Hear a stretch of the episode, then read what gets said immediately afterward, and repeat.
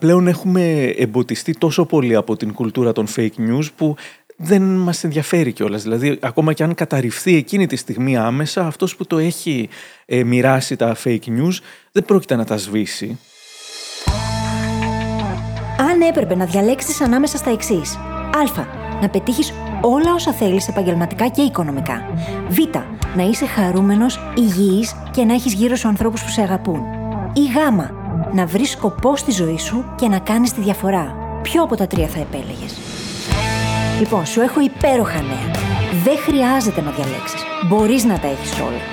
Το θέμα είναι πώς μπορούμε να πετύχουμε όλα όσα θέλουμε, ενώ παράλληλα είμαστε ευτυχισμένοι και νιώθουμε ολοκληρωμένοι, χωρίς να πρέπει να συμβιβαστούμε. Αυτό είναι το ερώτημα που θα απαντήσουμε μαζί και μας περιμένει ένα εκπληκτικό ταξίδι. Το όνομά μου είναι Φίλης Γαβρίλιδου και σε καλωσορίζω στο podcast μου Φιλισοφίες. Αγαπάει τις λέξεις, πλάθει δικούς του κόσμους μέσα από αυτές και ταυτόχρονα αναζητά την αλήθεια. Επίσης έχει χιούμορ, ασχολείται με πράγματα αστεία και σοβαρά και δεν ξεχνά πως είμαστε εδώ και για να παίζουμε.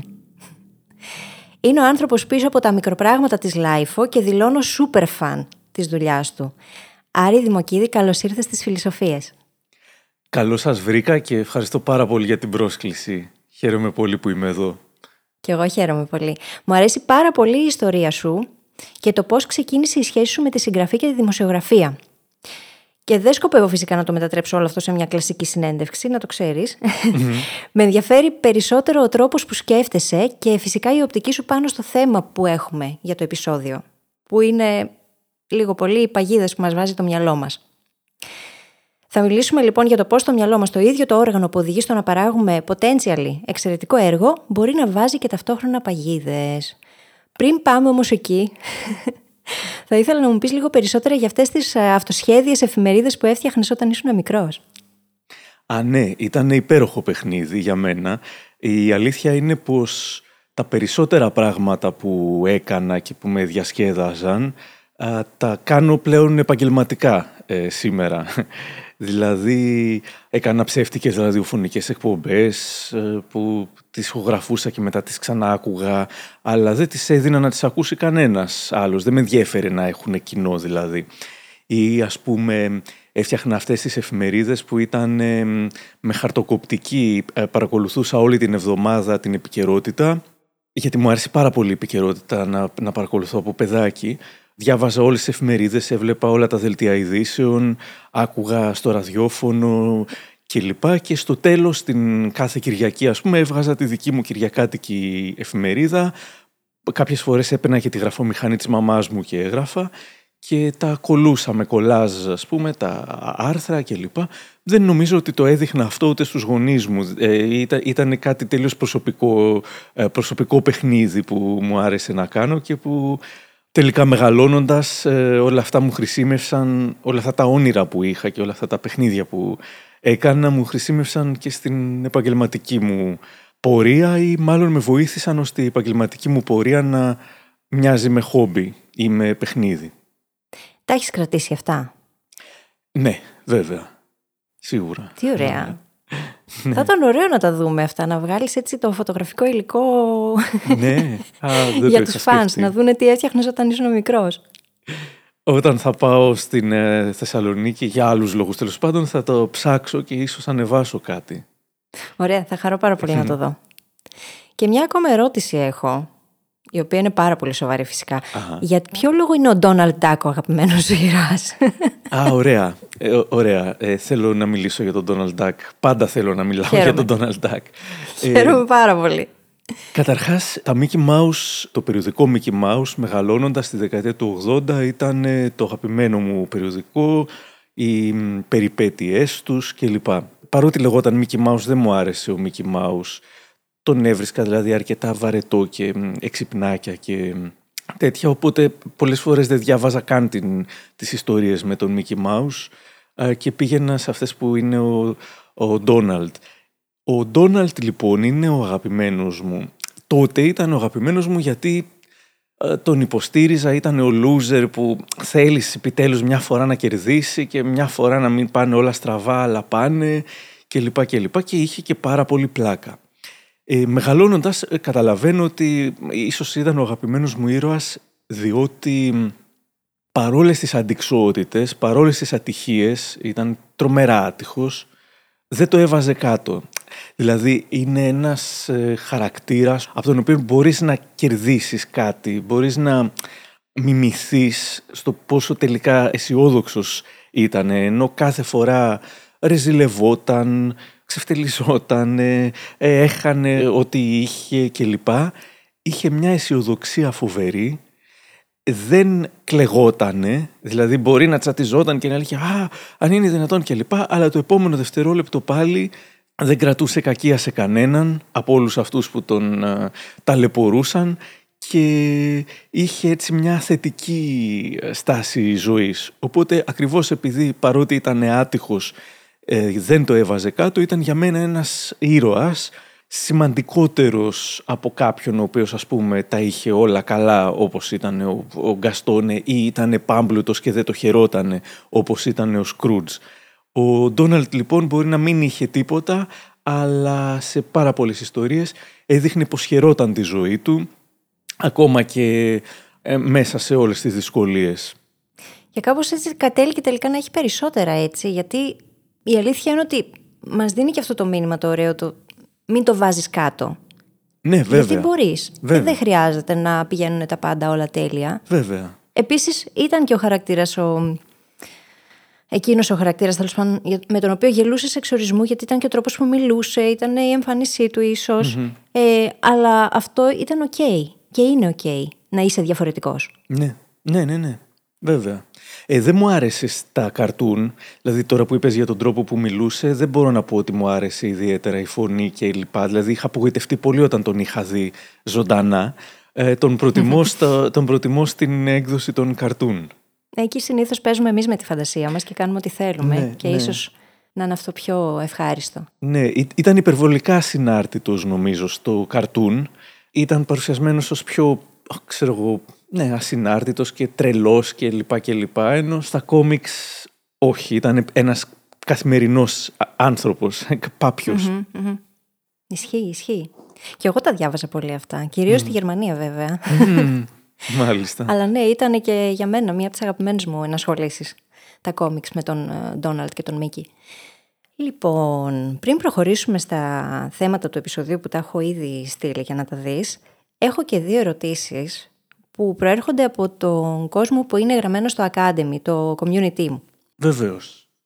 Η πρώτη ερώτηση είναι από τη Λίδα, η οποία λέει πώς έφτασες στο να νιώθεις άνετα με την τόση έκθεση και πώς αντιπαρέρχεσαι τις κακόβουλες κριτικές, Άρη; Φαντάζομαι ότι δεν είναι και εύκολο γιατί έχει πολύ μεγάλη έκθεση η δουλειά σου. Ε, ναι, λοιπόν, ευχαριστώ τη Λίδα καταρχάς ε, και στέλνω χαιρετίσματα. Ε, πώς έφτασα να είμαι άνετος με την τόση έκθεση. Περιορίζοντας την έκθεση σε όσο το δυνατόν ε, περισσότερο γίνεται. Με την έννοια ότι δεν θεωρώ ότι έχω τόση έκθεση. ε, Όση κανονικά θα μπορούσε να έχει ένας δημοσιογράφος. Ας πούμε, εντάξει, έχω και συχνές προτάσεις για να βγω στην τηλεόραση, ε, για να μιλάω σε διάφορα πράγματα κλπ. κλπ. Και δεν το κάνω. Οπότε, πρώτον, αποφεύγω την έκθεση. Ε, προτιμώ να η έκθεση να γίνεται μέσω, της, ε, μέσω του podcast, δηλαδή μέσω ήχου και πάρα πάρα πάρα πολύ σπάνια μέσω εικόνας ή μέσω φυσικής παρουσίας. Προτιμώ δηλαδή να είμαι έτσι, έχω φτιάξει το κάστρο μου εδώ στην, α, στη Χαλκιδική που ζω με τους ανθρώπους και τα ζώα που αγαπάω και προτιμώ να τα κάνω όλα από απόσταση και απορροφούνται κάπως και οι κραδασμοί της όποιας α, έκθεσης. Οπότε το, το ένα είναι αυτό ότι αισθάνομαι ότι επειδή δεν ήθελα την έκθεση, ε, την μεγάλη έκθεση, την αποφεύγω. Ε, δεύτερον, στην έκθεση που υ- υπάρχει από αυτά που κάνω, ε, ναι, φυσικά ε, υπάρχουν και αντιδράσεις και λοιπά. Τώρα, στις κακόβουλες, ε, κακόβουλες εγώ μπορώ να φανταστώ μόνο τις κομματικές ε, αντιδράσεις. Δηλαδή σε κάποιο podcast που δεν θα αρέσει στους οπαδούς κάποιου κόμματος γιατί ξέρω εγώ, για κάποιους λόγους, εκεί μπορεί μόνο να γίνει. Κάποιο σε εισαγωγικά κομματόσκυλο μπορεί να τσατιστεί και να γράψει κάτι πολύ κακό και κακόβουλο. Ε, τώρα αυτά τα αντιμετωπίζω αν το απευθύνει σε μένα ε, μπορεί να απαντήσω αν συνεχίσει με άσχημο ύφος θα κάνω block δεν, δεν θα έλεγα ότι με επηρεάζουν. Δηλαδή, όπως έχω ε, γράψει κιόλας ή και έχω πει και σε ένα podcast, επειδή είχα αγχώδη διαταραχή, ε, αυτά παλιά θα με τρέλαιναν, θα αγχωνόμουν πάρα πολύ κλπ. κλπ. Ε, κάνοντας ψυχοθεραπεία και έχοντας πάρει και φαρμακευτική αγωγή, ε, αυτό όλο σε προστατεύει πάρα πολύ από άγχη τόσο χάζα και τόσο άχρηστα που μπορούσε να σου προκαλέσει κάποιος επειδή απλά τσατίστηκε με κάτι που άκουσε, οπότε τώρα δεν με αγγίζουν καθόλου. Και γι' αυτό πόση σημασία έχει το να δουλεύουμε με τον εαυτό μας και να μαθαίνουμε να κοιτάμε προς τα μέσα και να βρίσκουμε και άμυνες, να βρίσκουμε και τρόπους τέλος πάντων να προφυλάξουμε την, ε, τον ψυχισμό μας. Και η δεύτερη, έχω ακόμα μια ερώτηση μάλλον, από τη Μαριάννα, που κολλάει κάπως με όλο αυτό και με τη συζήτηση που θα κάνουμε παρακάτω, ρωτάει ποια δικά σου biases ξεπέρασες. Αν και το ξεπέρασες λίγο σαν δεν ξέρω αν τα ξεπερνάμε τελικά ποτέ. ναι. Ε, λοιπόν, ε, γεια σου Μαριάννα και ευχαριστώ για την ερώτηση. Αυτό πρέπει να το σκεφτώ λίγο. νομίζω ότι ένα που σίγουρα πρέπει να είχα παλιά ήταν ε, ότι πίστευα εύκολα ή τέλος πάντων θεωρούσα ότι όποιος ξεκινάει από μία προοδευτική και ανθρωπιστική σκοπιά όπως εγώ έχει απαραίτητα δίκιο ή ε, το, το, το κάνει με την καλή του την καρδιά. Ένα πράγμα που ε, αναγκαστικά ξεπέρασα ε, εκ των πραγμάτων ε, είναι ότι ε, δεν σημαίνει ότι όποιος έχει ας πούμε παρόμοιες απόψεις γενικά με εμένα τις έχει για απαραίτητα πάντα ευγενείς ε, λόγους ή σκοπούς και απομυθοποιήθηκαν πάρα πολλοί άνθρωποι οι οποίοι είχαν έτσι αυτό το προοδευτικό και ανθρωπιστικό προσωπείο ε, όταν διαπίστωσα πως υπήρχαν τελείως διαφορετικά κίνητρα από αυτά που φανταζόμουν. Οπότε το να δίνω δίκιο κατευθείαν σε όποιον φωνάζει ή σε όποιον διαμαρτύρεται ή σε όποιον λέει «Α, ανθρώπινα δικαιώματα» κλπ. Έχει πάψει. Αυτό νομίζω ήταν το μεγαλύτερο. Δηλαδή κάτι το οποίο μας ε, μοιάζει και με το οποίο ταυτιζόμαστε να μπορέσουμε να το κρίνουμε κατά περίπτωση και όχι συλλήβδιν ότι α, έχει δίκιο, είναι, ε, καταλαβαίνω πώς νιώθει, το κάνει από την καλή του την καρδιά, άρα έχει δίκιο. Αυτό. Και τελικά αυτό καταλήγει να είναι προβολές δικές μας και να μην ανταποκρίνεται στην πραγματικότητα. Νομίζω ότι είναι πολύ, πολύ σοφό μάθημα. Ναι, το είπες πολύ σωστά, ότι είναι προβολές. Αυτό το να, να, να, μην, να μην κάνω προβολές, να μην θεωρώ ότι οι προβολές που κάνω έχουν οποιαδήποτε α, αντικειμενικότητα. Υπέροχα. Λοιπόν, πάμε να δούμε λίγο το κομμάτι της δημιουργικότητας. Βεβαίως. Είχες Άρη μεγαλώνοντας την αίσθηση ότι η δημιουργικότητά σου σε κατήφθηνε κάπου ή το συνειδητοποίησες όντας ενήλικας ότι όσα έκανες παιδί θα συνδέονται ανάμεσα με όσα θα έκανες μεγάλος. Και εγώ, για παράδειγμα, από μικρή ήθελα να γράφω. Το αγαπούσα πάρα πολύ, αλλά δεν μπορούσα να φανταστώ το πού μπορεί να οδηγήσει αυτό τελικά εγώ μπορούσα, δηλαδή ή, ήξερα ότι αυτό ήταν που θέλω να κάνω, ε, να γράφω, ε, να φτιάχνω πράγματα, να ηχογραφώ πράγματα, οπότε γι' αυτό από μικρός ήθελα να γίνω δημοσιογράφος, ώστε να μπορώ να τα κάνω. Επίσης σκεφτόμουν ίσως ότι θα γινόμουν και συγγραφέας, δηλαδή η δημιουργικότητα της ε, γραφής με κατήφθηνε ήδη προς διάφορα μέρη, έφτιαχνα ε, ιστορίες, έγραφα βιβλία τα οποία δεν πάλι κλασικά δεν τα έδειχνα σε κανέναν, απλά θεωρούσα ότι μεγαλώνοντας ίσως θα έχω την αυτοπεποίθηση ώστε να τα δείχνω σε κάποιον ή να βάζω σε κάποιον να ακούει αυτά που έκανα. Οπότε η δημιουργικότητα ήταν, παρότι μου άρεσε και την ε, είχα και όλα αυτά που έκανα τα έκανα για τον εαυτό μου, φανταζόμουν ότι ναι, προς τα εκεί θα πήγαινα. Δηλαδή βρει από πολύ μικρός τα πράγματα που με ενδιέφεραν. Χαίρομαι πάρα πολύ όταν αυτό συμβαίνει. Γιατί εγώ το είχα βρει, το έχασα για πολλά χρόνια και μετά ξαναοδηγήθηκα εκεί.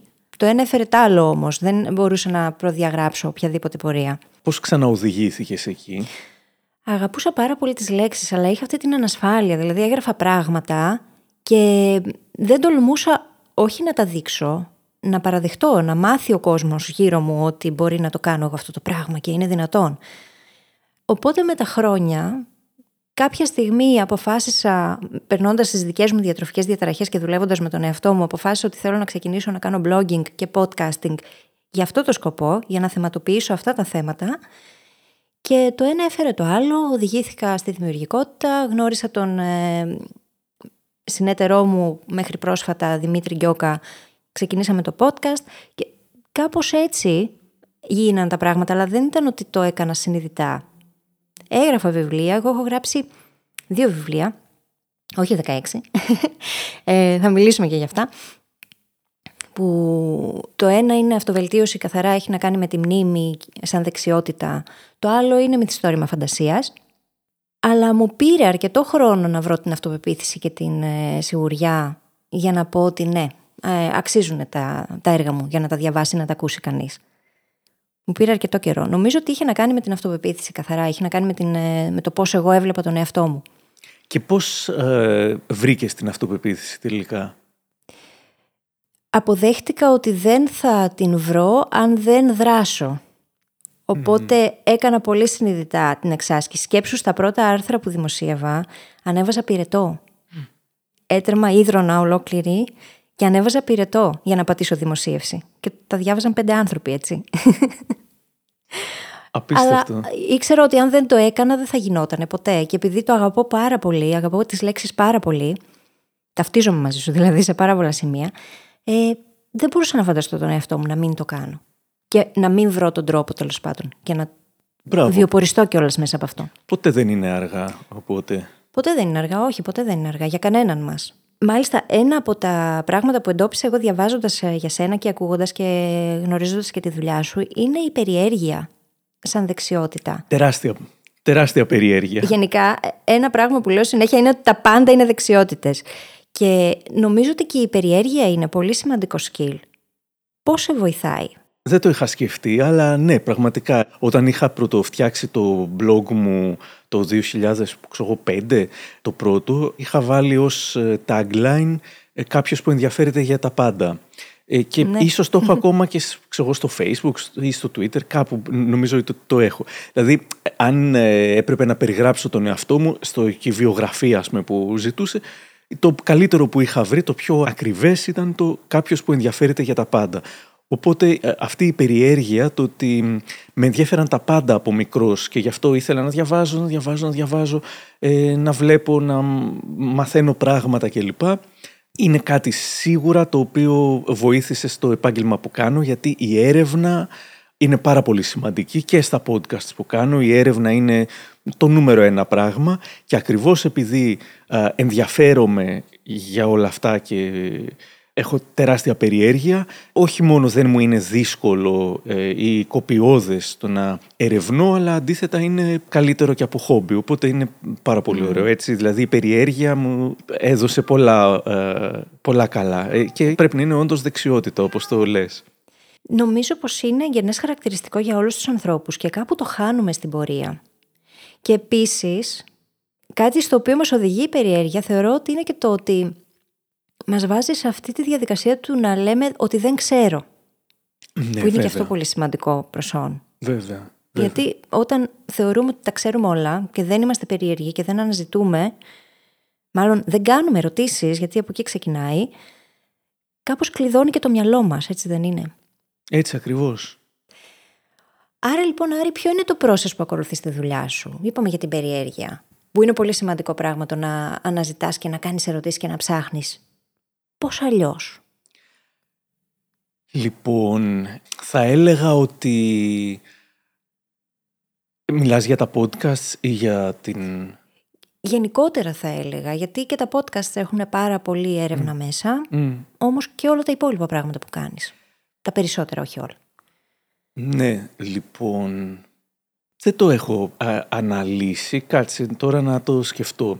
Ε, Καταρχάς βρίσκω το θέμα. Έχω ένα, έναν φάκελο με 500 πιθανά διαφορετικά θέματα. Άλλα μου τα έχουν προτείνει, άλλα τα έχω σκεφτεί. Και σκοπεύω να τα κάνω, ας πούμε, όλα, δηλαδή όλα θέλω να τα κάνω. Ε, βρίσκω το θέμα, ξεκινάω την έρευνα από την, ε, λόγω της περιέργειας και το καλό είναι ότι μαθαίνω ένα σωρό πράγματα εγώ, τα οποία, ας πούμε, το 90% των ε, πραγμάτων που έχουν πολύ ενδιαφέρον που θα μάθω, ε, δεν θα το χρησιμοποιήσω, δεν θα χωρέσει. Ε, δηλαδή, ε, πρώτα βρίσκω ένα τόνο πράγματα για, το, για αυτόν τον άνθρωπο ας πούμε, που θα κάνω το podcast ή για αυτό το γεγονός και μετά δυστυχώς ε, πετάω όλο το υπόλοιπο που δεν χωράει, που δεν είναι το ό,τι πιο χρήσιμο. Βέβαια, το ότι, τα, το ότι τα ξέρω και τα έχω στο μυαλό μου πραγματικά με βοηθάει έτσι και αλλιώς και ας μην χρησιμοποιηθούν. Βοηθάει στο να έχω την έτσι μια γενικότερη υποπτία του θέματος. Ψάχνω να μου μιλήσουν άνθρωποι για το συγκεκριμένο θέμα και ως συγγραφέας αυτή τη φορά και όχι ως δημοσιογράφος φτιάχνω ένα σενάριο, ντοκιμαντερίστικο σενάριο ε, στο μυαλό μου.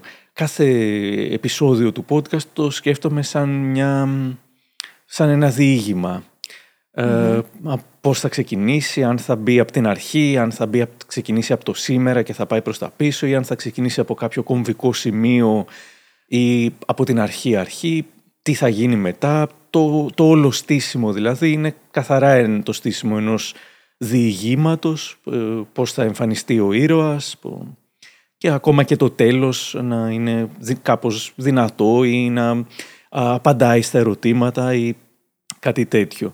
Οπότε για πολύ καιρό μετά ψάχνω τα ηχητικά αποσπάσματα που θα χρησιμοποιήσω είτε αυτά θα είναι από συνεντεύξεις που πήρα εγώ οπότε θα πρέπει να μοντάρω πολύ ώρες συζητήσεις ώστε να βρω ένα πεντάλεπτο που θα συμπυκνώνει το ζουμί είτε θα είναι από συνεντεύξεις ε, που θα έχουν ήδη δοθεί είτε κλιπάκια από το YouTube και τέτοια για να τα μοντάρω αυτά, ας πούμε, για να βρω όλα τα ηχητικά αρχεία που θα μου χρησιμεύσουν. Ε, μετά βλέπω το υλικό που έχω, το οποίο μπορεί να είναι και γραπτά, ε, δηλαδή που να έχω βρει πληροφορίες και προσπαθώ να τα βάλω σε μια σειρά, να δω τι θα χρησιμεύσει και πώς. Τα στείνω σαν να είναι ε, Lego, σαν να είναι τουβλάκια που εδώ να μπει ή μάλλον σαν να είναι ένα puzzle που βαζεις τα κομμάτια και μετά ηχογραφώ. Αυτοσχεδιάζω πολύ κατά τη διάρκεια της ηχογράφησης, δηλαδή μπορεί να έχω γραμμένα κάποια πράγματα, αλλά τα περισσότερα δεν είναι, παρότι ε, επειδή μιλάω περίπου με τον ίδιο τρόπο και τα αφηγούμε το podcast με τον ίδιο τρόπο, ε, μοιάζει είτε ότι όλα είναι γραμμένα ή ότι τίποτα δεν είναι γραμμένο, μάλλον ότι είναι γραμμένα μοιάζουν, ενώ δεν είναι.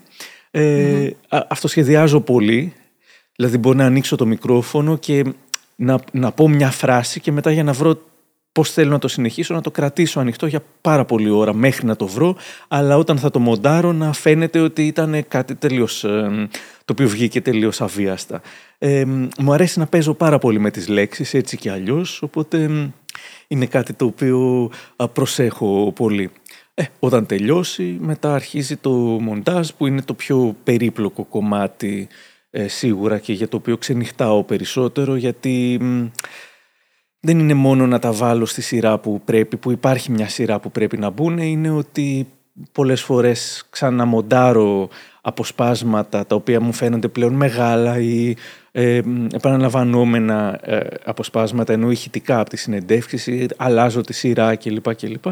Έχω, μπορεί να έχω και 100 διαφορετικά κλιπάκια τα οποία πρέπει να ενσωματωθούν ανάμεσα σε αυτά που μιλάω εγώ, οπότε παίρνει πολύ και αυτό, αλλά επειδή μου άρεσαν πάρα πολύ τα χειροποίητα ε, ραδιοφωνικά προγράμματα, όπως ε, είπα και στην αρχή, να τα φτιάχνω και παλιά που είχα ε, ένα διπλό κασετόφωνο και, έτσι, και ένα μικρόφωνο ως παιδάκι αυτά. Και από το διπλό κασετόφωνο ηχογραφούσα από το ένα στο άλλο και ταυτόχρονα μιλούσα με το μικρόφωνο. Ε, μου αρέσουν πάρα πολύ αυτά, οπότε έτσι κλείνει με απόλαυση, με την απόλαυση του μοντάζ ε, το επεισόδιο. Οπότε έτσι περίπου δουλεύω. Είναι πολύ ωραίο αυτό με το διπλό κασετόφωνο με πήγες πίσω. Πάρα πολλά χρόνια. Πραγματικά. Φαίνεται πολύ χρονοβόρα διαδικασία. Δηλαδή το καταλαβαίνω και από την εμπειρία μου με το podcast πόσο χρόνο μπορεί να απαιτεί. Δεν μπορώ καν να διανοηθώ το πόσο παραπάνω μπορεί να σου παίρνει ένα όλη έρευνα, όλο αυτό το κολάζ. Ε, και καθώς το έλεγες ήθελα να ρωτήσω κιόλας, όντως το κάνεις κολάζ, δηλαδή χαρτάκια που μπαίνουν το καθένα στα σημεία που πρέπει, που τα μετακινείς, όπως ας πούμε αν γράψω εγώ μυθιστόρημα που θα μπω στη διαδικασία να κάνω αυτό το πράγμα, του να φτιάξω το storytelling με τον τρόπο που το γραμματίζομαι έχοντας μετακινούμενα στοιχεία. Ε, όχι, δεν το κάνω ακριβώς έτσι. Έχω ένα έγγραφο του Word και εκεί περίπου, εκεί μετακινώ τα, το τι πρέπει να μπει. Επίσης όμως σε πολύ μεγάλο βαθμό είναι και στο μυαλό μου. Δηλαδή έχω συνηθίσει πια και αν αυτό που περιέγραψα πριν ήταν πάρα πολύ χρονοβόρο, δηλαδή μπορεί να μου ήθελε ακόμα και εβδομάδες για να γίνει παλιά, από την αρχή ως το τέλος. Τώρα είναι, έχω εξασκηθεί πάρα πολύ και από άποψη χρόνου, είμαι πολύ πολύ γρήγορος, ε, πολύ πιο γρήγορος και από το... η εμπειρία ας πούμε με έχει βοηθήσει στο να τα έχω τα περισσότερα στο μυαλό μου. Δηλαδή να σκεφτώ ακόμα και χωρίς να τα έχω σημειώσει στο Word. Ξέρω από την αρχή περίπου ότι αυτό που είπε αυτή θα μπει εκεί και μετά θα είναι. Δεν χρειάζεται καν να τα σημειώσω πολλές φορές. Και το γεγονός ότι έχεις κάνει και τόση έρευνα για να ξεδιαλέξεις και το υλικό βοηθάει πάρα πολύ, γιατί έχεις τη συνολική εικόνα. Δηλαδή, αυτό που καταλήγεις στα δικά μας αυτιά, ή μάτια τέλος πάντων, είναι ένα πολύ μικρό κομμάτι του τι υπάρχει μέσα στο δικό σου μυαλό. Αλλά εσένα αυτό σε βοηθάει να το εξηγήσεις πολύ καλύτερα. Ακριβώς. Τέλεια, χαίρομαι πάρα πολύ. Δηλαδή ένα επεισόδιο τώρα, σήμερα, πόσο χρόνο σου παίρνει για να υλοποιηθεί; Ε, συνήθως φροντίζω να τα κάνω μέσα στην εβδομάδα. Έχουν υπάρξει επεισόδια τα οποία μπορεί να, επειδή κάτι έχει πάει στραβά με κάποιο και ας πούμε πέμπτη απόγευμα να πρέπει να βρω κάτι καινούριο και να φτιάξω από το 0-1 και το έχω κάνει το Σάββατο πρωί να είναι έτοιμο, οπότε μπορώ να κάνω και βγήκε και αρκετά καλό κατά τη γνώμη μου, αλλά δεν είναι αυτό που προτιμάω. Δηλαδή, ε, προτιμάω όλη την εβδομάδα να ασχολούμαι λίγο-λίγο, να βλέπω λίγα βίντεο, να διαβάζω πράγματα, κάτι, κάτι να σώζω, κάτι να κάνω, αλλά φορτσάρω τις ε, Παρασκευές. Παρασκευή από το, την ώρα που θα ξυπνήσω το πρωί μέχρι το επόμενο πρωί ένα 24ωρο 20ωρο, ε, ελπίζω συνήθως, αλλά κάποιες φορές έχει χρειαστεί και παραπάνω, ε, το δουλεύω στο full. Μέχρι να τελειώσω το επεισόδιο, να το μοντάρω δηλαδή, και στις ξέρω, 7 η ώρα του Σαββάτου, 8, έχει πάει και 10, να το παραδώσω μονταρισμένο και να, πάω, και να πέσω να κοιμηθώ μέχρι το απόγευμα του Σαββάτου. Κομμάτια. ναι, ναι. Αλλά χαρούμενος. Εννοείται, εννοείται. Άμα κάνεις κάτι που αγαπάς, και εμένα αυτό που μου αρέσει είναι ότι είναι όντως storytelling, αφηγήσει ιστορίες. Από τη ζωή παρμένες. Ναι. Και εκεί φαίνεται και, το, και η αγάπη που έχεις με το ίδιο το storytelling.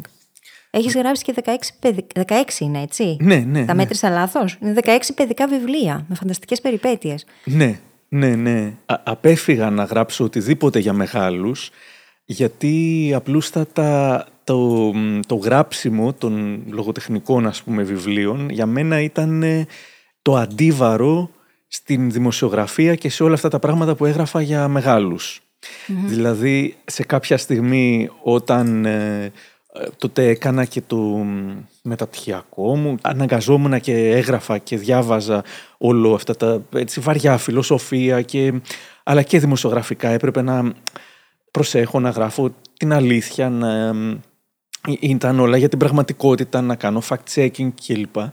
Ήθελα να είναι κάτι τελείως διαφορετικό ώστε να λειτουργεί ως αντίβαρο, δηλαδή να είναι μόνο για παιδιά τα βιβλία που θα έγραφα, δηλαδή να μπορούσα να ξαναγίνω με παιδί μέσα από αυτά, γιατί ενήλικας ε, ήμουνα μέσα από το γράψιμό μου, το επαγγελματικό, το, το κανονικό ας πούμε. Ε, ήθελα να ξαναγίνω με παιδί και να μπορώ να αφήνω τη φαντασία μου τελείως ελεύθερη. Οπότε δεν νοιάστηκα ποτέ να γράψω κάτι για μεγάλους γιατί έτσι κι αλλιώς όλα τα υπόλοιπα που έγραφα ήταν για μεγάλους. Δεν ήταν κάτι που το ποθούσα ή το είχα νοσταλγήσει. Το έκανα κάθε μέρα. Αντίθετα αυτό που ποθούσα και είχα νοσταλγήσει ήταν να ξαναγυρίσω στην παιδική μου ηλικία και να γράψω πράγματα για παιδιά.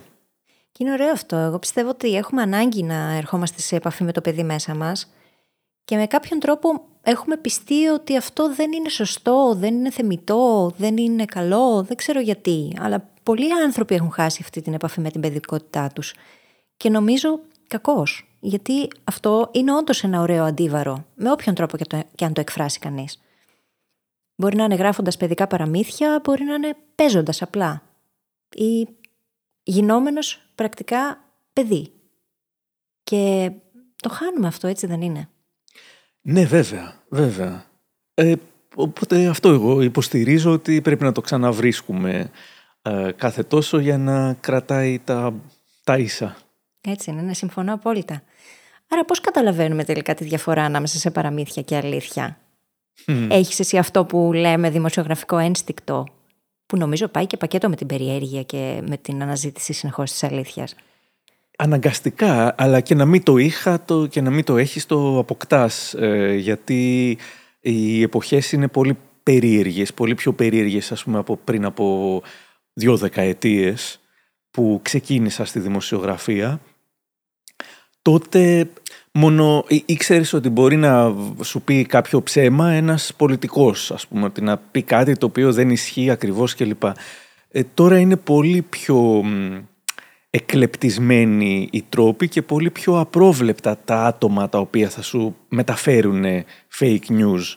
Ε, δηλαδή μπορεί να είναι λογαριασμοί στο Instagram, ε, απρόσωποι ή μέσω των social media γενικώς, ε, μπορεί να είναι ξένες χώρες όπως η ρωσική προπαγάνδα που είχε εισχωρήσει και στην Ελλάδα ειδικά στη δεκαετία του 10 σε τεράστιο βαθμό, ε, από πράγματα δηλαδή τα οποία δεν θα ήξερες αρχικά πώς να φυλαχθείς, πώς να προφυλαχθείς. Δηλαδή τους πολιτικούς ξέρεις και λες, οκ, η κυβέρνηση λέει αυτό, ε, εντάξει, το μεταφέρει έτσι γιατί θέλει έτσι. Η αντιπολίτευση Είμαστε λέει και λίγο ναι. υποψιασμένοι σε εκείνες τις περιπτώσεις, γιατί βέβαια, βέβαια. το γνωρίζουμε σαν παράδειγμα. Δεν ήμασταν όμως υποψιασμένοι ότι αγαπημένοι καλλιτέχνες, ας πούμε, θα μεταφέρουν fake news και τώρα το κάνουν. Ε, πολλές φορές εν αγνία τους. Δεν λέω ότι απαραίτητα έχουν έτσι, αλλά είδα τις, ε, τις προάλλες ε, πάρα πολύ ότι βάλαν κάποιες, φωτο, ε, κάποιες φωτογραφίες που δείχνουν κάτι τέλος πάντων δεν έχει σημασία οι οποίες ήταν από το 2008 υποστηρίζοντας ότι να αυτό έγινε σήμερα στο Σύνταγμα ξέρω εγώ και ήταν από το 2008 άμα τους το έλεγε κάποιος θα λέγανε ναι αλλά συμβαίνουν τα ίδια κλπ. κλπ. Ε, ε, δεν, ε, δεν μπορούσες να, να προφυλαχτεί. Παλιά δεν θα, το, δεν θα τους το έλεγε καν κάποιος. Δεν θα σκεφτόταν καν κάποιος να πάρει τη φωτογραφία και να τη βάλει στο Google και να δει τι είναι αυτή η φωτογραφία. Αλλά πλέον έχουμε εμποτιστεί τόσο πολύ από την κουλτούρα των fake news που δεν μας ενδιαφέρει κιόλας. Δηλαδή, ακόμα και αν καταρριφθεί εκείνη τη στιγμή άμεσα, αυτός που το έχει ε, μοιράσει τα fake news δεν πρόκειται να τα σβήσει. Ε, δεν πρόκειται να, πει, να απολογηθεί. Ας πούμε, το, το, τον πρώτο καιρό, ας πούμε, μπορεί να κάνουμε «Α, συγγνώμη, έκανα τώρα» στα τέτοια του. Όχι, τίποτα, συνεχίζουμε. Ναι, ναι, ναι. Ε, δεν δε, δε μας νοιάζει. Δεν μας νοιάζει. Και, και ψέμα να είναι, ναι, θα μπορούσε να ήταν αλήθεια, οπότε το αφήνω. Ε, έχει χαθεί η μπάλα και είναι πολύ δύσκολο να ξαναμαζευτεί το όλο πράγμα και δεν νομίζω ότι θα ξαναμαζευτεί το όλο πράγμα. Πιστεύω δηλαδή ότι ο κόσμος ανάλογα με τα, με τα πιστεύω του θα πείθεται από αυτό που θα του μοιάζει αληθοφανές και που και αν να μην είναι δεν πειράζει. Παρ' όλα αυτά θα πιστεύει αυτά που θέλει να πιστέψει και θα υπάρχει μια ε, πόλωση. Μία πλευρά θα πιστεύει τα, τα δικά της, η άλλη πλευρά θα πιστεύει τα δικά της. Και αυτή η πόλωση είναι τελικά το θέμα, γιατί το μυαλό μας έχει ανάγκη από οριστικές απαντήσεις, ξεκάθαρες, και εκεί το χάνουμε. Γιατί δεν υπάρχουν αυτές οι ξεκάθαρες απαντήσεις. Όμως, ταυτόχρονα, γι' αυτό το λόγο κολλάει και πολλοί κόσμος και με τα fake news και με συνωμοσιολογίες, γιατί δίνουν ξεκάθαρες απαντήσεις. Δεν έχει σημασία αν είναι αληθινές ή όχι. Αν είναι αλήθεια ή όχι. Σημασία έχει ότι είναι. Και μπαίνει μετά και αυτό το cognitive dissonance στο μυαλό που το έχουμε μεταφράσει εμείς σαν γνωστική παραφωνία. Α πούμε ότι είναι μια καλή ελληνική μετάφραση. Και μπαίνουμε σε μια διαδικασία να πιστέψουμε ή να πείσουμε τον εαυτό μας να πιστέψει τέλος πάντων ή να αλλάξουμε τα πιστεύω μας για να ταιριάξουν κάπως με την πραγματικότητα που εμείς αποδεχόμαστε, γιατί το να αλλάξει την πραγματικότητα είναι πολύ πιο δύσκολο. Ναι, ναι, πολύ ενδιαφέρον. Και πώς το είπες, Τι Cognitive dissonance; Α, μάλιστα. Cognitive dissonance. Είναι πολύ ενδιαφέρον φαινόμενο. Έχουμε ένα επεισόδιο. Dissonance. ναι. Στο Brain Hacking Academy με αυτό το θέμα. Α, ωραία, θα το ακούσουμε. Και θα το βάλω στη σημειώσει της εκπομπής. Μπράβο. Αλλά είναι πολύ ενδιαφέρον το πώς δουλεύει το μυαλό και πώς μας παρασύρει. Και με αφορμή αυτό, ποια είναι η δική σου ιστορία, γιατί ασχολήθηκες με τα fake news και έφτιαξες συγκεκριμένα επί τούτου εκπομπή για να μιλάς για fake news και να τα αποδομείς; Ναι, ναι. Ε, γιατί ε, νομίζω ότι όλα καταλήγουν στο, στο παιχνίδι για μένα. Ε, γιατί ήταν και αυτό ένα παιχνίδι. Όχι το να ασχοληθώ με τα fake news, αλλά το να προσπαθώ να εντοπίζω ε, τι είναι αληθινό και τι όχι. Γιατί είναι τόσο απογοητευτικό και τόσο δύσκολο και κουραστικό ως δημοσιογράφος να πρέπει να μην πιστεύεις πλέον τίποτα που μόνο αν το έβλεπα ως παιχνίδι θα μπορούσα να το αντέξω και να το βρω κάπως διασκεδαστικό. Γιατί πραγματικά ό,τι βλέπω στα social media πλέον αναγκαστικά δεν το πιστεύω. Υπάρχουν κάποια τα οποία είναι πιο σοβαρά, τα οποία λέω «Α, οκ, για να το ψάξω, αυτό ακούγεται πολύ περίεργο ας πούμε, για να το ψάξω» και έτσι σαν παιχνίδι λίγο τα, τα έψαχνα. Σιγά σιγά ε, εξασκήθηκα κάπως στο να καταλαβαίνω τι μπορεί να είναι ψεύτικο και τι όχι.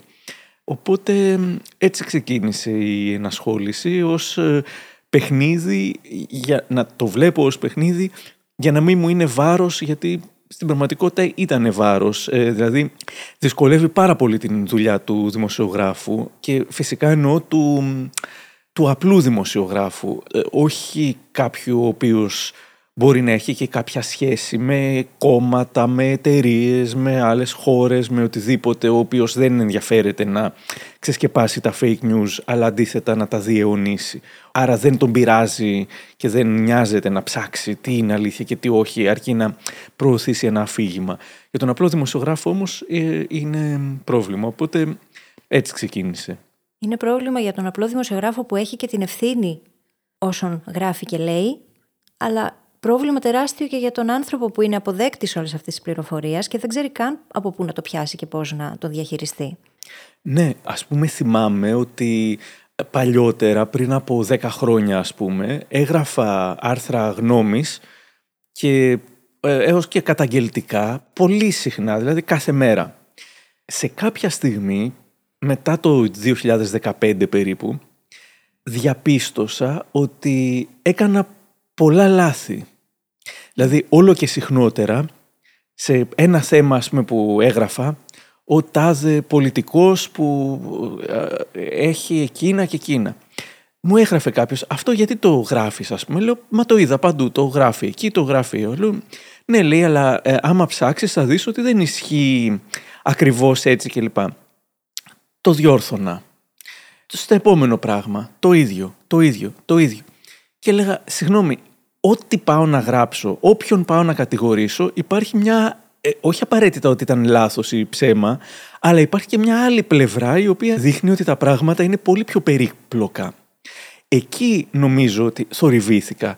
Ε, εκεί πλέον είπα ότι, οκ, δεν θα γράφω τίποτα καταγγελτικό. Θα τα γράφω όλα πάρα πάρα πάρα πολύ προσεκτικά. Ε, αντί να πω ντροπή στον τάδε πολιτικό που απέκρυψε ότι εκείνο κλπ. Θα το έγραφα ότι μάλλον θα το έψαχνα πρώτα από χίλιες Και δεν μπορείς να φανταστείς πόσα θέματα τα οποία ξεκινούσα να κάνω τελικά δεν τα έκανα καθόλου γιατί ανακάλυπτα ότι όχι, δεν μπορούσε να τεκμηριωθεί αυτό το πράγμα. Ε, δηλαδή όλοι μιλάνε σήμερα για τον, ξέρω, τον τάδε που έκλεψε το, το, το τάδε έψαχνα, έψαχνα, έψαχνα και έλεγα «OK, μου αρκεί να βρω το τάδε στοιχείο που να το δείχνει ότι όντως αυτό ισχύει ή ότι μάλλον ισχύει». Ε, δεν το έβρισκα. Και μπορεί να είχα χάσει τη μισή μου μέρα ψάχνοντας και τελικά δεν έγραφα και το άρθρο Οπότε συνέβη κάτι ε, εκεί έτσι και με το δημοψήφισμα του 2015 και έκτοτε μια μετααλήθεια, μεταήθε και ο Τραμπ και οι τακτικές του Τραμπ ακολουθήθηκαν παντού και στην Ελλάδα φυσικά.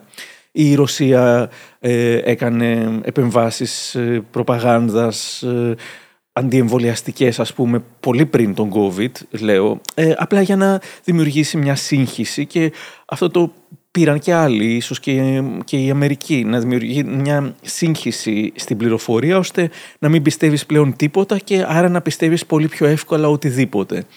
Αυτό ήταν κάτι το οποίο με σόκαρε και ήταν πολύ αποκαρδιωτικό ας πούμε γιατί κατάλαβα ότι, θα, ότι δύσκολα πλέον θα ξαναπιστέψω οτιδήποτε.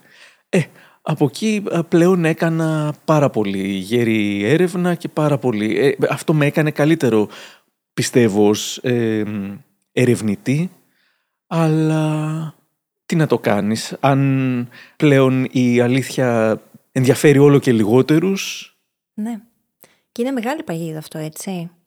Γιατί θέλοντας και μη, το μυαλό μας λειτουργεί με τέτοιον τρόπο, που στην ουσία μέσα από τα biases θα βρούμε, θα εντοπίσουμε στον κόσμο αυτό που έχουμε ήδη στο μυαλό μας. Οπότε το να μπει στη διαδικασία αυτή του ερευνητή που αμφισβητεί τα πάντα, ακόμα και τον ίδιο του τον εαυτό, για να ψάξει και να βρει την, την αλήθεια, γίνεται όλο και πιο δύσκολο σε έναν κόσμο που κάνει τόσο πολύ φασαρία. Ναι, και τόσο γρήγορα ε, παίρνει ναι. αποφάσεις και με, με βάση μία εικόνα η οποία μπορεί να είναι φωτοσοπαρισμένη, με βάση μια δήλωση που δεν έγινε ποτέ ή δεν έγινε έτσι, όλοι καταλήγουν σε συμπεράσματα ε, πάρα πολύ γρήγορα, χωρίς βέβαια να ενδιαφέρονται και πολύ. Την επόμενη εβδομάδα θα έχει, μπορεί να έχει συμβεί κάτι άλλο και να ε, ασχοληθούν και να ξεχάσουν το προηγούμενο. Άρα πώς πιστεύεις ότι μπορούμε να το αντιπαρέλθουμε αυτό το πρόβλημα; Τι εργαλεία θα πρότεινες εσύ για να πλησιάσουμε όσο περισσότερο μπορούμε την αλήθεια; Όσο γίνεται. Ε, δύσκολα. Καταρχάς, το πρώτο εργαλείο είναι της υπομονής. Αυτό πιστεύω. Δηλαδή, υπομονή. Μην καταλήξεις σε τρελά, σε κατευθείαν συμπεράσματα ε, ή σε πανεύκολα συμπεράσματα, σε αυτά που είναι τα πάρα πάρα πολύ προφανή ας πούμε. Αμφισβήτησε δηλαδή λίγο ή μάλλον ε, ε, κάνε λίγη υπομονή να καταλάβεις τι έχει συμβεί. Επίσης υπάρχουν μέσα τα οποία είναι πολύ ψυχρά και αντικειμενικά. Ένα από αυτά είναι η LIFO και γι' αυτό είναι πάντα όταν με ρωτάνε είμαι πολύ χαρούμενος που δουλεύω στη LIFO γιατί μπορώ να την προτείνω ότι το ειδησιογραφικό της τμήμα δηλαδή είναι τελείως αχρωμάτιστο. Διπλοτσεκάρει, τριπλοτσεκάρει τα πάντα, πάρα πάρα πολύ σπάνια, δεν μπορώ να θυμηθώ πότε έχει γίνει να έχει κάνει κάποιο λάθος για να ζητήσει συγγνώμη, που φυσικά και να έχει κάνει κάποιο λάθος, δηλαδή να έχει μεταφέρει κάτι λάθος. Δεν μπορώ να θυμηθώ από πότε έχει να συμβεί, ενώ μπορώ να βρω ε, λάθη στις, στις μεγαλύτερες ιστοσελίδες και στις πιο δημοφιλείς πάρα πάρα πολλά και για τα οποία συνήθως δεν διορθώνουν και όλα οι διορθώνουν στα κρυφά ή απλά διαγράφεται η σελίδα και δεν την βρίσκεις και δεν το, δεν το καταλαβαίνεις καν ότι έκανε λάθος. Οπότε η LIFO είναι ένα ε, μέρος το οποίο δεν βιάζεται να, να βάλει τις ειδήσεις αν δεν έχουν ε, διασταυρωθεί ούτε να καταλήξει σε συμπεράσματα αν δεν έχουν ε, τεκμηριωθεί. Οπότε πιστεύω ότι ε, παίζει ρόλο το να επιλέγεις το από πού θα ενημερώνεσαι. Όταν mm. όμως το ξέρω, 90% λέει ότι ενημερώνεται από, το, από τα social media και το, το 99% της νεολαίας ενημερώνεται από το TikTok όπου δεν υπάρχει καμία, κανένας έλεγχος, κανένα fact-checking και μπορεί να ακολουθήσει έναν οποιονδήποτε και να σου πει ότι οτιδήποτε ας πούμε και να το πιστέψουν δεν έχω και πολλές ελπίδες ότι θα μπορέσει κάποιος να πλησιάζει την αλήθεια. Όχι ότι όλα αυτά τα οποία μπορεί να υποθούν στο TikTok ή σε όλα τα site που υπάρχουν ή στα μέσα κοινωνικής δικτύωσης είναι ε, λάθος. Αλλά ε, εισχωρούν εκεί πάρα πολλά, πάρα πολλά ψέματα. Αν λοιπόν κάποιος όντως ε, θέλει, τότε να αποφύγει να, να φορτίζεται με πράγματα, να αποφύγει να πιστεύει ότι ε, λένε οι φίλοι του, ακόμα και αν τους θεωρεί αξιόπιστους και να κρατάει μικρό καλάθι για, για διάφορα πράγματα που διαβάζει με τριοπάθεια, νομίζω ότι είναι ένα εργαλείο. Τώρα, άλλο είναι αν θέλει να δει τι συνέβη, ας πούμε, σε ένα π.χ. στο δυστύχημα των τεμπών. Σε αυτό θα πρέπει να κάνει έρευνα. Εγώ περιμένω την, την, τις έρευνες της Βασιλικής Σιούτη, που είναι η αγαπημένη μου δημοσιογράφος, η οποία γράφει στη Life και ξέρω ότι είναι εξαιρετικά αντικειμενική, πάρα πολύ τεκμηριωμένα όλα, πάρα πολύ προσεκτική κλπ.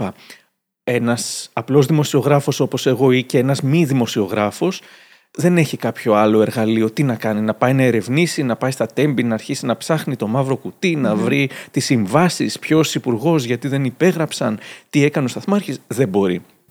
Οπότε, ε, γενικά για να ανακαλύψεις την αλήθεια για τέτοια θέματα, δεν γίνεται, το αφήνεις σε κάποιον που εμπιστεύεσαι. Και εγώ εμπιστεύομαι τη Βασιλική Σιούτη.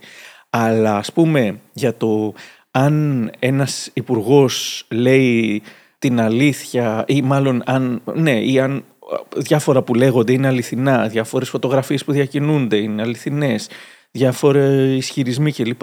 Ε, ναι, αυτά μπορείς να τα, μπορείς να τα ψάξεις ακόμα και βάζοντας έτσι αυτό το απλό που είπα, βάζοντας μια φωτογραφία που φέρεται να είναι από το σήμερα να την βάλεις στο Google Lens ή στις ε, φωτογραφίες του Google. Αλλά τι να πούμε, εδώ ε, ε, έγινε, έγινε τόσο πιστευτό ένα ξεκάθαρο σκίτσο ε, ενός πυροσβέστη που κρατούσε το, στους σεισμούς της Τουρκίας, ενός Έλληνα πυροσβέστη, ενώ φαινόταν ότι ε, δεν ήταν φωτογραφία, ήταν, δεν ήταν καν φωτορεαλιστική, ήταν φωτορεαλιστική απεικόνηση, αλλά ούτε καν φωτογραφία, αλλά παρόλα αυτά το, το, το έβαλαν και μετά Ξέρεις, δηλαδή είχε και έξι δάχτυλα, ας πούμε, επίτηδες και, είχε, και ήταν και υπογεγραμμένο από κάποιον και παρόλα αυτά το πιστέψαν. Αλλά τέλος πάντων έτσι και αλλιώς μιλάμε για κάποιον ο οποίος ενδιαφέρεται για την ε, αλήθεια. Βέβαια, απ' την άλλη καταλαβαίνω και το ότι φτάσαμε στο να γίνονται πιστευτά όλα ή στο να μην ενδιαφέρεται κανένας ε,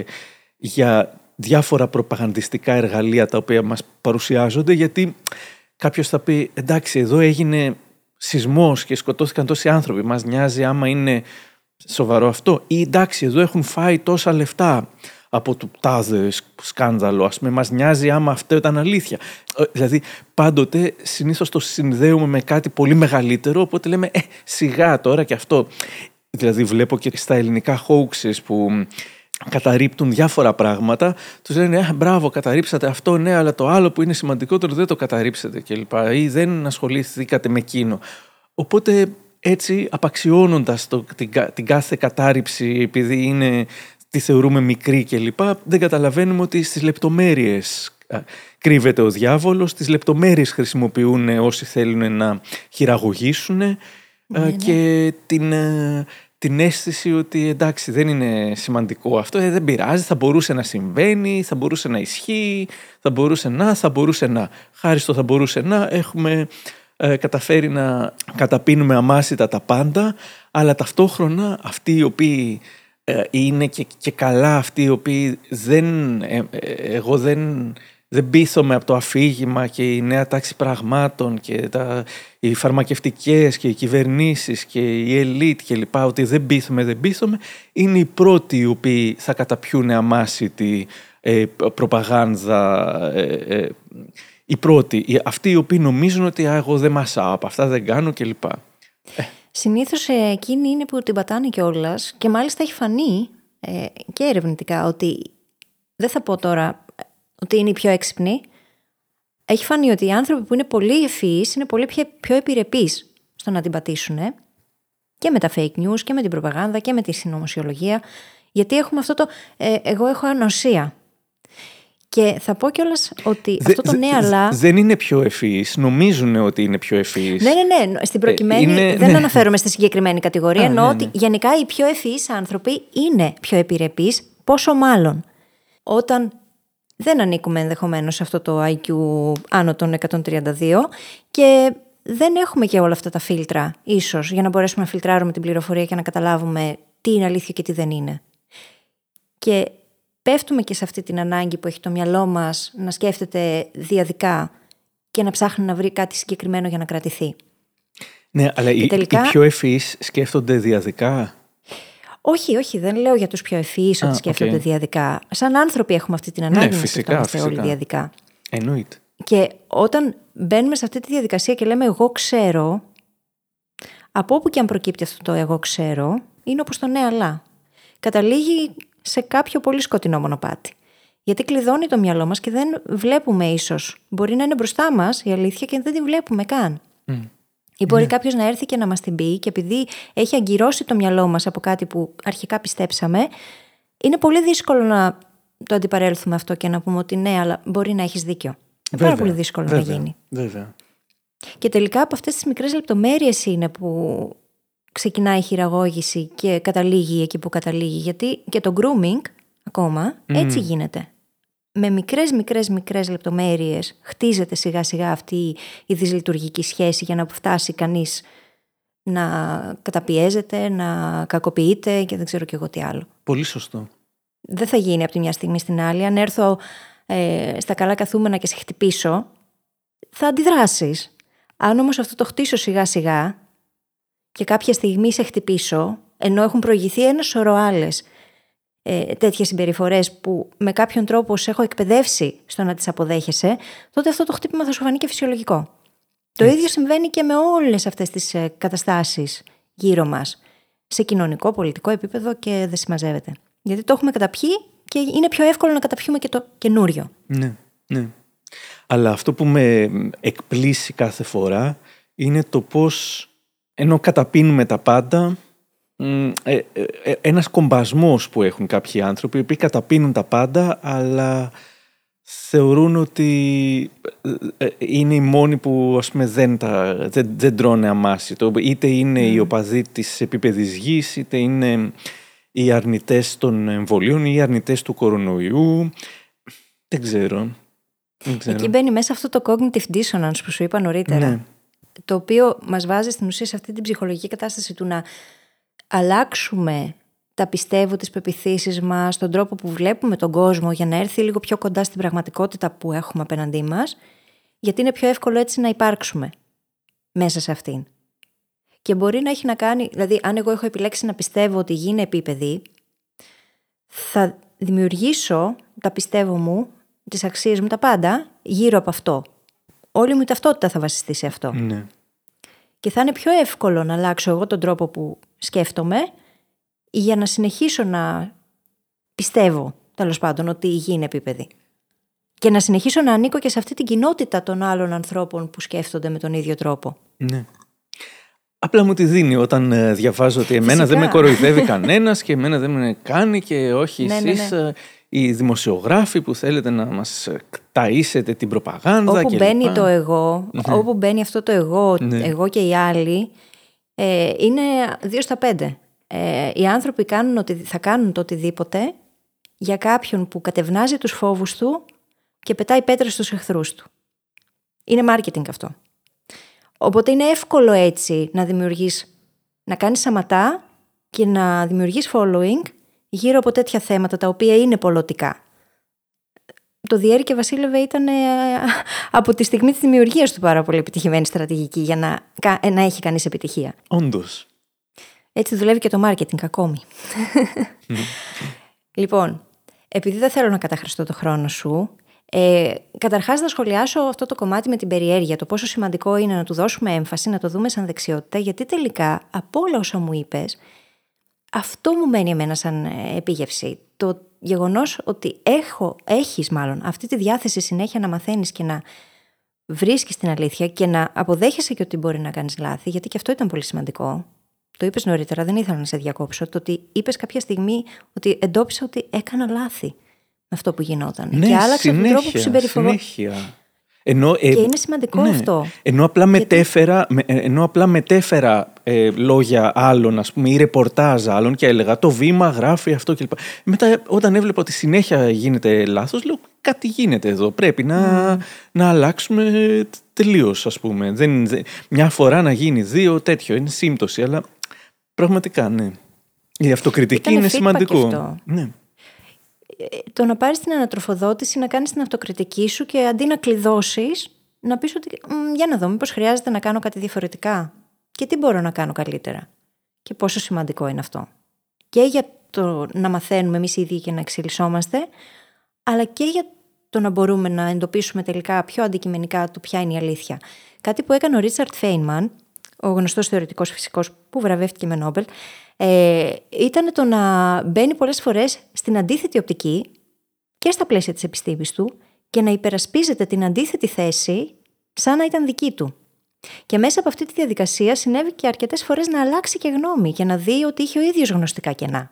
Πάρα πολύ ενδιαφέρον και θα το δοκιμάσω κι εγώ. Είναι όχι, πάρα πολύ ενδιαφέρον, πραγματικά. Όχι δημοσίως.